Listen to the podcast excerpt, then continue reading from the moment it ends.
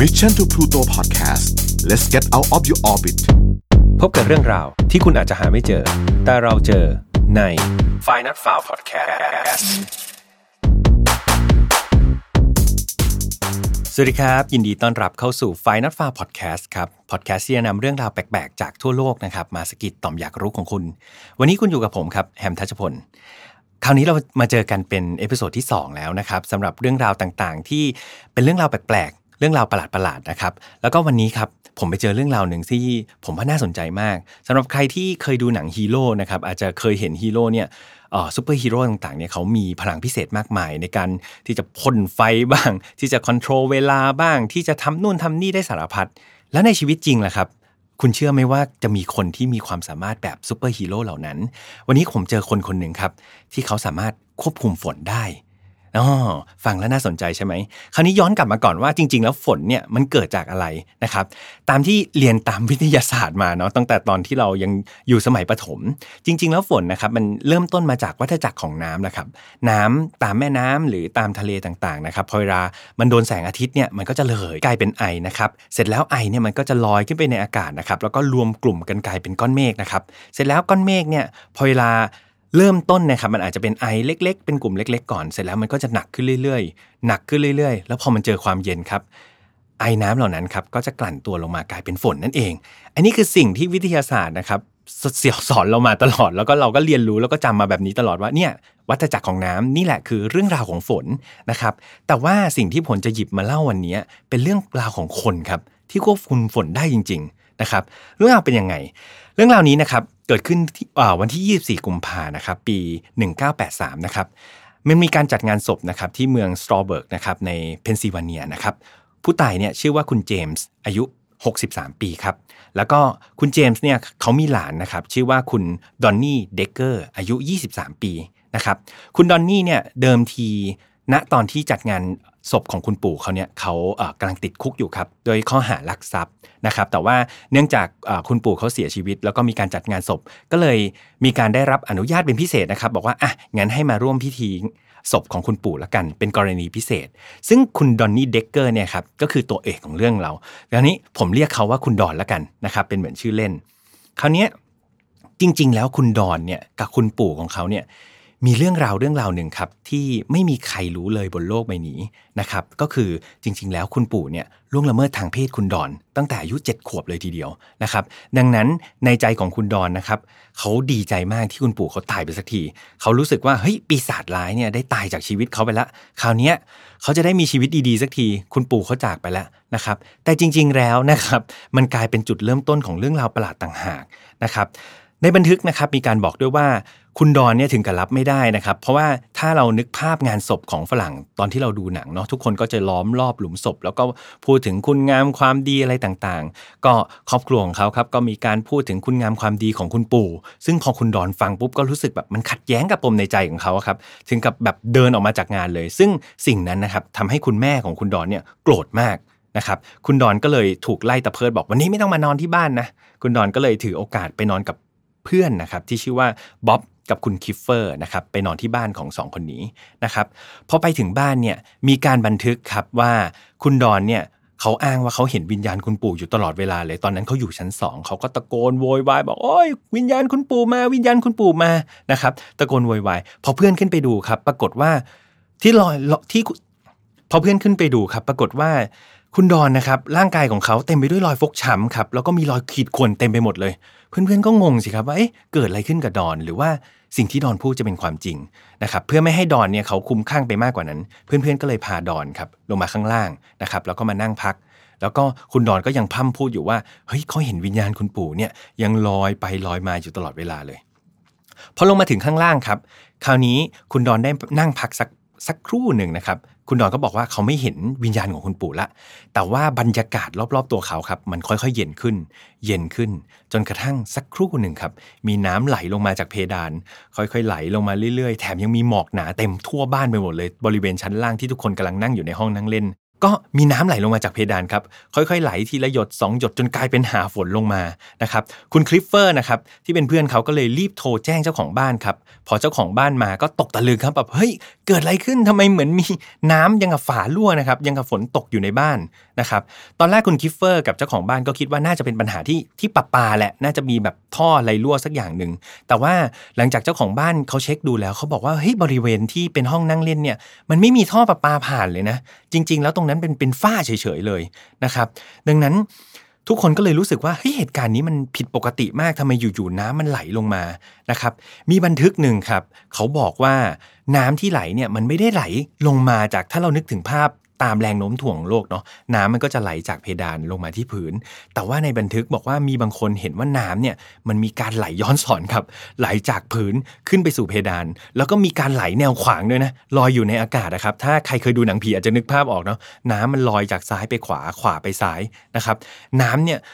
อบอวนเต็มไปหมดหมอก็อบอวนเต็มอยู่ในห้องนั้นไปหมดเลยครับคราวนี้คุณดอนก็เลยรีบโทรแจ้งตำรวจครับก็บอกว่าเนี่ยมีเหตุการณ์อะไรก็ไม่รู้เกิดขึ้นมาพอตำรวจมาถึงครับตำรวจก็ช็อกไปอีกรายหนึ่งครับก็ตกใจมากว่าเอ้ยทำไม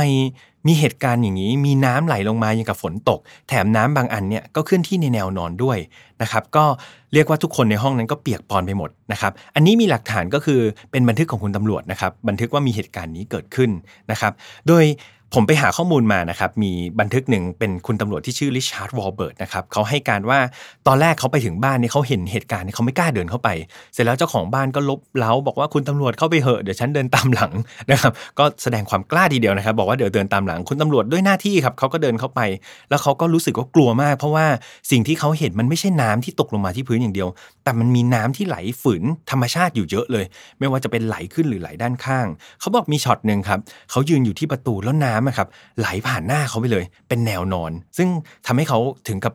ผวากลัวทีเดียว มีตำรวจอีกนายหนึ่งที่ไปด้วยกันนะครับ ชื่อว่าคุณจรนะครับ ก็เป็นพยานให้เหมือนกันเขาเขาบอกว่าตั้งแต่เกิดมาเขาไม่เคยเจอเหตุการณ์เลยนี้แบบนี้มาก่อนนะครับเขารู้สึกกลัวกับเหตุการณ์นี้มากนะครับ หลังจากนั้นครับทุกคนก็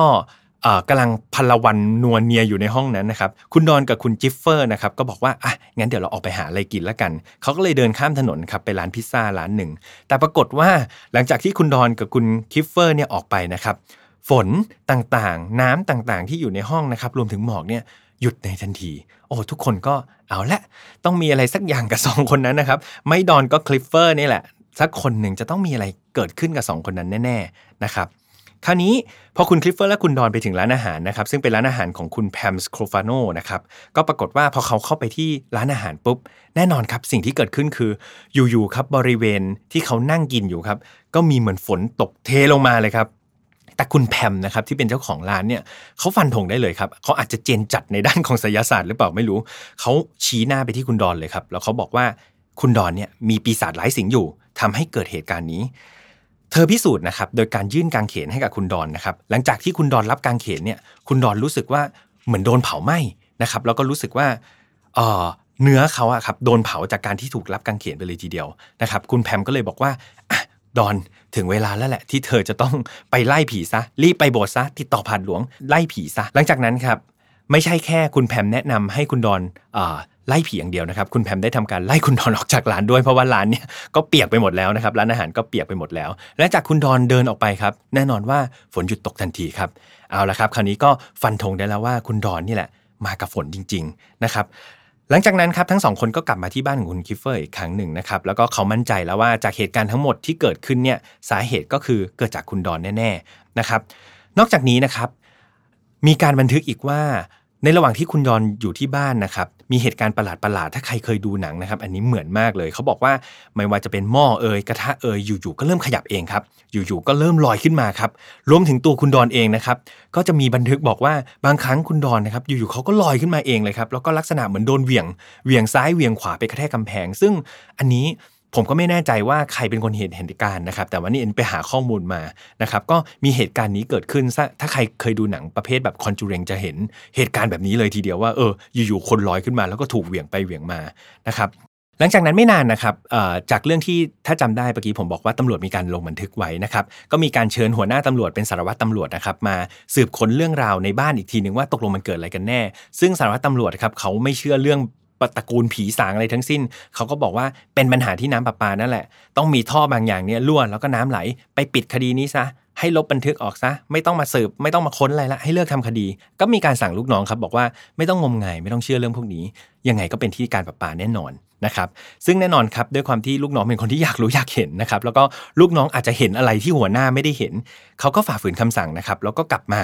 แล้วก็เพื่อที่จะดูว่าเอ๊ะความจริงมันเป็นยังไงกันแน่ ลูกน้องคนหนึ่งครับทำเหมือนคุณแพมเลย ก็คือยื่นกางเขนให้กับคุณดอนนะครับและแน่นอนเหตุการณ์เหมือนเดิมครับ มือคุณดอนถูกเผาด้วยกางเขนทันทีนะครับมีเจ้าหน้าที่คนหนึ่งชื่อคุณจอนนะครับเขาบอกว่าเขาสังเกตเห็นว่ามีกรงเล็บ เป็นลักษณะเหมือนรอยเหมือนรอยเลือดเป็นกรงเล็บอะครับอยู่ที่คอของคุณดอน ซึ่งเขาไม่สามารถอธิบายได้ครับว่ารอยเลือดนั้นน่ะคืออะไรนะครับ โดยมีตำรวจท่านหนึ่งได้เห็นเหตุการณ์คุณดอนเนี่ยถูกลอยขึ้นบนอากาศแล้วก็ถูกเหวี่ยงด้วยนะครับ ดังนั้น เราได้พยานเป็นตำรวจทีเดียวนะครับ ซึ่งน่าจะน่าเชื่อถือได้นะครับ และไม่น่าเชื่อครับว่าคุณดอนทนกับเหตุการณ์นี้ได้ถึง 3 วันนะครับ ถ้าเป็นผมน่าจะภายในวันเดียวผมต้องรีบแจ้งไปหาบาดหลวงล้วปรากฏว่าคืนที่3ครับคุณดอนเขาก็ไปเรียกนักบวชมาที่บ้านครับเพื่อทำการขับไล่ผีนะครับ นักบวชก็จับคุณดอนนอนลงนะครับ แล้วก็ทำการเริ่มสวดทันที หลังจากสวดไปสักพักครับคุณดอนก็ชักชักชักชักชักกระตุกอย่างรุนแรงเลยครับหลังจากนั้นนักบวชก็พยายามสวดสวดสวดสวดจนกระทั่งสวดเสร็จครับ พอสวดเสร็จปุ๊บ ฝนหยุดตกทันทีครับ แล้วก็หลังจากนั้นจะไม่มีเหตุการณ์ฝนตกที่บ้านคุณคลิฟเฟอร์อีกเลยนะครับ ดูเหมือนว่าเหตุการณ์ประหลาดๆทั้งหมดนะครับจะจบลงแล้วนะครับ คราวนี้คุณดอนนะครับก็คงหมดช่วงพิเศษที่เขาได้มางานศพคุณปู่แล้วเขาก็ต้องกลับไปรับโทษที่คุกต่อนะครับ เมื่อคุณดอนกลับไปถึงคุกครับ ปรากฏว่าสิ่งที่เขาไม่คาดคิดมันก็เกิดขึ้นอีกนะครับ ก็คือฝนทันตกในคุกนะครับ คราวนี้ห้องขังเปียกโชกไปหมดเลยครับ ผู้คุมสองคนก็จ้าละวันเลยครับ แล้วก็มาดูว่า เฮ้ย มันเกิดอะไรขึ้นทำไมคุกฝนตก แต่คราวนี้พิเศษครับ คุณดอนเขารู้วิธีในการควบคุมฝนได้แล้ว คุณดอนสามารถทำให้ฝนหยุดตกหรือทำให้ฝนตกได้ อันนี้ไม่ได้มีบันทึกนะครับ ว่าคุณดอนทำได้ยังไง แต่คุณดอนทำได้ แล้วเขาก็ไปเล่าให้เจ้าหน้าที่ฟังครับว่าเนี่ยเขาทำอย่างนี้ได้ เจ้าหน้าที่ก็ตอนแรกก็ไม่เชื่อ ก็เลยบอกมา คุณดอนเข้าไปในห้องพัศดีหน่อย แล้วก็ทำให้ฝนตกในห้องพัศดีให้ดูสิเพียงไม่กี่นาทีครับห้องพัศดีครับก็เริ่มก่อตัวเป็นไอน้ำมีหมอกควัน แล้วก็ฝนตกลงมาครับเปียกแฉะห้องพัศดีหมดเลย หลังจากนั้นครับทุกคนก็ขวัญผวาครับว่าคุณดอนมีอะไรผิดปกติแล้วนะครับทางคุกครับก็เลยมีการเชิญบาทหลวงที่ชื่อวิลเลียมแบ็กเบิร์นนะครับมาไล่ผีที่ติดคุณดอน เพื่อไล่ออกไปนะครับ ครั้งแรกที่บาดหลวงมาครับเขาก็แทบจะตกใจกับเหตุการณ์นี้เหมือนกันที่เขาเห็นว่าคุกเนี่ยมันเปียกไปหมดเลย ห้องพัสดีก็เปียกไปหมดเลย แถมคุณดอนเนี่ยสามารถคอนโทรลฟ้าฝนโชว์บาดหลวงได้ด้วยนะวันนี้ฉันทำให้ฝนตกได้ ฉันทำให้ฝนหยุดได้นะครับบาดหลวงก็ทำการเปิดไบเบิลนะครับแล้วก็สวดทำพิธีกรรมจนกระทั่งฝนมันหยุด แล้วหลังจากวันนั้นครับฝนก็ไม่ตกอีกเลย แล้วคุณดอนก็ไม่เจอเหตุการณ์ประหลาดนั้นอีกเลยครับ แต่ในปัจจุบันนะครับก็ยังไม่มีการรู้ว่าหลังจากที่คุณดอนได้พ้นช่วงนั้นแล้ว เขาจะกลับมาเจอเหตุการณ์ฝนตกประหลาดประหลาดอีกหรือเปล่านะครับ ผมพยายามสืบค้นข้อมูลครับ ข้อมูลล่าสุดของคุณดอนก็คือปี 2012 นี่เองครับ เมื่อไม่มีไม่กี่ปีที่ผ่านมา คุณดอนโดนจับติดคุกอีกแล้วครับ แต่ว่าคราวนี้เป็นข้อหาวางเพลิงนะครับ ซึ่งมันก็ไม่ได้เกี่ยวอะไรกับตอนปีที่เขาก่อเรื่องฝนตกในคุกนะครับ แต่ว่าจากเรื่องราวนี้นะครับก็มีผลตอบรับทางสังคมในเชิงนักาทีฟเหมือนกันบอกว่าเอ๊ะทำไมคุณดอนมันดูแบบติดคุกง่ายจังวะ แล้วก็ทำไมดูแบบไม่เห็นจะมีอิทธิฤทธิ์อะไรเลยทำไมแบบดูเป็นคนธรรมดาธรรมดา ก็เลยมีเสียงแตกออกเป็น2เสียงครับ เสียงหนึ่งก็เชื่อว่าน่าจะเป็นเรื่องหลอกลวง เรื่องที่แต่งขึ้นมา แต่อีกเสียงหนึ่งก็เชื่อว่าเฮ้ยมันเกิดขึ้นจริง เพราะว่ามันมีพยานเยอะอะครับ ไม่ว่าจะเป็นตัวนักบวชเองเป็นเพื่อนเขาเจ้าของร้านอาหารคุณแพมอะครับที่เป็นเจ้าของร้านอาหารเขาก็เจอมากับตัว หรือแม้แต่ตำรวจ คนที่ไม่น่าจะเป็นคนที่โกหกมากที่สุด ก็เป็นพยานให้กับคุณดอนได้ว่าเฮ้ยคุณดอนควบคุมฝนได้จริง ๆนะครับ คราวนี้ก็มีสมมติฐานของนักนักวิทยาศาสตร์นะครับพยายามจะมาหาหลักฐานทางวิทยาศาสตร์อ้างอิงว่าเฮ้ยมันจะเกิดเหตุการณ์แบบนี้ได้ยังไงบ้าง ก็มีอยู่หนึ่งสมมติฐานที่น่าจะพอเป็นไปได้นะครับ ก็เขาบอกว่าจริง ๆ แล้วบ้านของฝรั่งอะครับมันก็จะค่อนข้างอากาศหนาว ดังนั้นก็มีความเป็นไปได้ที่ตามฝ้าครับมันจะมีลักษณะเหมือนเป็นน้ำแข็งที่มัน อยู่ระหว่างฝ้า เสร็จแล้วพอมันโดนความร้อนมันก็เหมือนละลายครับแล้วก็ลงมา แต่เหตุการณ์นี้มันก็อาจจะตอบโจทย์ได้เฉพาะบ้านของคุณคลิฟเฟอร์เท่านั้น แต่ว่าในร้านอาหารล่ะ ในคุกล่ะ ในห้องพัศดีล่ะ ทุกอย่างจะบังเอิญไปหมดเหรอนะครับ อันนี้ก็เป็นเรื่องราวที่ ไม่มีใครสามารถจะพิสูจน์ได้นะครับ ก็ถือว่าเป็น unsolved อยู่เหมือนกันว่าเอ๊ะตกลงแล้วเรื่องราวของคุณดอนเนี่ยเป็นเรื่องแต่งเป็นเรื่องจริง หรือว่าเป็นเรื่องที่คุณดอนเนี่ยสามารถควบคุมฟ้าฝนได้จริงๆหรือเปล่าหรือเป็นเรื่องบังเอิญหรือเป็นเรื่องทางวิทยาศาสตร์ อันนี้ยังไม่มีใครหาคำตอบได้นะครับถ้าใครมีข้อมูลเพิ่มเติมก็สามารถแชร์มาให้ผมได้เช่นกันนะครับมาในช่วงสุดท้ายแล้ว สมมุติถ้าเกิดใครนะครับบังเอิญ ไม่รู้โชคดีหรือโชคร้ายมีเพื่อนแบบคุณดอนนะครับที่ทำให้ฝนตกได้นะครับ หรือว่าใครที่เป็นเหมือนผมคือผมเนี่ยเป็นคนที่ไม่ชอบหน้าฝนมากเพราะว่าตอนเด็กๆเนี่ยชอบไปออกไปทำกิจกรรมกลางแจ้งนะครับ ดังนั้นพอฝนตกเนี่ยจะเกลียดมาก ผมมีวิธีนะครับในการป้องกันให้ตัวเองเนี่ย สบายดีแข็งแรงดีในช่วงหน้าฝนได้เพราะว่าจริงๆ หน้าฝนเนี่ยมันมาพร้อมกับเชื้อโรคเนาะจริง ๆ มี 3 ข้อง่ายๆ เหมือนเดิมครับข้อที่ 1 คือรักษาสุขภาพตัวเองให้แข็งแรงนะครับก็ตามพื้นฐานเลยครับออกกำลังกายกินอาหารให้ครบ 5 หมู่นะครับแล้วก็นอนหลับพักผ่อนให้เพียงพอ จริง ๆ พูดเหมือนง่ายแต่ทำยากมากเลยเนาะในยุคปัจจุบัน ข้อ 1 ก็คือดูแลตัวเองดีๆ ข้อ 2 ครับพยายามพกล่มไว้อย่างที่บอกครับฝนตกลงมามันไม่เหมือนสมัย ก่อนเนาะเดี๋ยวนี้สมัยนี้แบบสภาพอากาศเอ่ย PM 2.5 ฝุ่นฝนอะไรมันเยอะไปหมด ดังนั้นฝนตกลงมาครับมันพัดพาเชื้อโรคพัดพาฝุ่นอะไรลงมาหาเราด้วย ดังนั้นพกล่มไว้ครับ โดยเฉพาะในช่วงหน้าฝนนะครับกางล่มไว้ไม่ให้โดนฝน และข้อที่ 3 อันนี้ผมพิสูจน์มากับตัวเองเลย จริง ๆ ผมเป็นคนที่จะว่าเป็นภูมิแพ้ก็ไม่เชิงเนาะแต่ทุกครั้งที่สภาพอากาศเปลี่ยนแปลงเนี่ยผมมักจะเป็นหวัด คราวนี้ผมก็เลยไปกินวิตามินครับไปกินวิตามินรวม ไม่บอกยี่ห้อแล้วกันเพราะว่าเราไม่ได้ค่าโฆษณานะครับอันนี้ก็ถ้าใครอยากได้ค่าโฆษณาก็ติดต่อมาได้ ผมพยายามกินวิตามินรวมทุกเช้านะครับหลังจากนั้นครับก็รู้สึกว่าร่างกายดีขึ้นนะครับแข็งแรงขึ้น เพราะว่าผมเชื่อว่าการรับประทานอาหารจริง ๆ เราได้รับวิตามินอย่างเพียงพอแล้วแหละในระดับหนึ่งแต่ว่าอาจจะไม่ได้ครบทุกตัวเพราะวิตามินมีทั้ง A B C ถึงซิงอะไรของเขาเนาะแต่ถ้าเราได้รับ วิตามินที่เพียงพอนะครับ ผมเชื่อว่ามันจะเป็นการเสริมสร้างร่างกายให้แข็งแรงขึ้นนะครับ บางครั้งเราอาจจะนอนไม่พอ เจอภาวะนอนไม่หลับ หรือบางทีเราอาจจะกินไม่ลง หรือว่าเราไม่มีเวลาออกกำลังกาย การวิตามิน ผมว่าการกินวิตามิน ผมว่าช่วยได้เยอะทีเดียวนะครับ ก็ถือว่าเป็น 3 เคล็ดลับที่ผมใช้ในการป้องกันตัวเองไม่ให้เจ็บป่วยยามที่ฝนตก นะครับก็หวังว่าเรื่องราวที่นำมาในวันนี้นะครับจะเป็นเรื่องราวแปลกๆ แล้วก็มาเล่าให้คุณรู้สึกผ่อนคลาย แล้วก็ไม่รู้ผ่อนคลายหรือเปล่านะ แต่ว่าเอาเป็นว่าเรื่องราวมันไม่หนักจนเกินไปแล้วกัน มันเป็นอาหารสมองแบบเป็นของขบเคี้ยวเล่นๆ ฟังสนุกๆนะครับสำหรับรายการ f i Not f i l e Podcast นะครับเราก็จะมีทุกวันศุกร์ช่วงเย็นๆอย่างนี้นะครับสำหรับใครที่ชื่นชอบก็สามารถติดตามได้หลายช่องทางเลยนะครับตอนนี้เรามีทั้ง YouTube นะครับมี Spotify มี SoundCloud แล้วก็มี Podbean ด้วย ที่สำคัญนะครับตอนนี้เรามีแฟนเพจแล้วนะครับใครที่ยังไม่ได้ไลค์ก็เข้าไปไลค์ได้นะครับ เพราะว่าเดี๋ยวเราจะมีข่าวสารแล้วก็จะมีรายการอื่น ๆ อีกเพียบเลยนะครับสำหรับใครที่เป็นแฟนๆ Mission to the Moon ผมเชื่อว่าน่าจะถูกใจรายการของ Mission to Pluto เหมือนกัน ดังนั้นอย่าลืมครับทั้ง Mission to the Moon ทั้ง Mission to Pluto แล้วก็ f i n a l f a r Podcast ครับ ฝากเป็นกำลังใจให้พวกเราทุกคนด้วย ทุกๆคอมเมนต์นะครับ ส่งเข้ามาเลยครับ จะ inbox เข้ามาหรือจะโพสต์ เรารับประกันว่าเราจะอ่านทุกอันนะครับ ผมสัญญาเลย กดไลค์กดแชร์เป็นกำลังใจให้ด้วยนะครับสำหรับวันนี้คงต้องลากันไปก่อน แล้วเจอกันใหม่ทุกวันศุกร์ช่วงเย็นๆครับกับ Final File Podcast สำหรับวันนี้ผมลาไปก่อน สวัสดีครับ Mission to Pluto Podcast let's get out of your orbit พบกับเรื่องราวที่คุณอาจจะหาไม่เจอ แต่เราเจอใน Final Far Podcast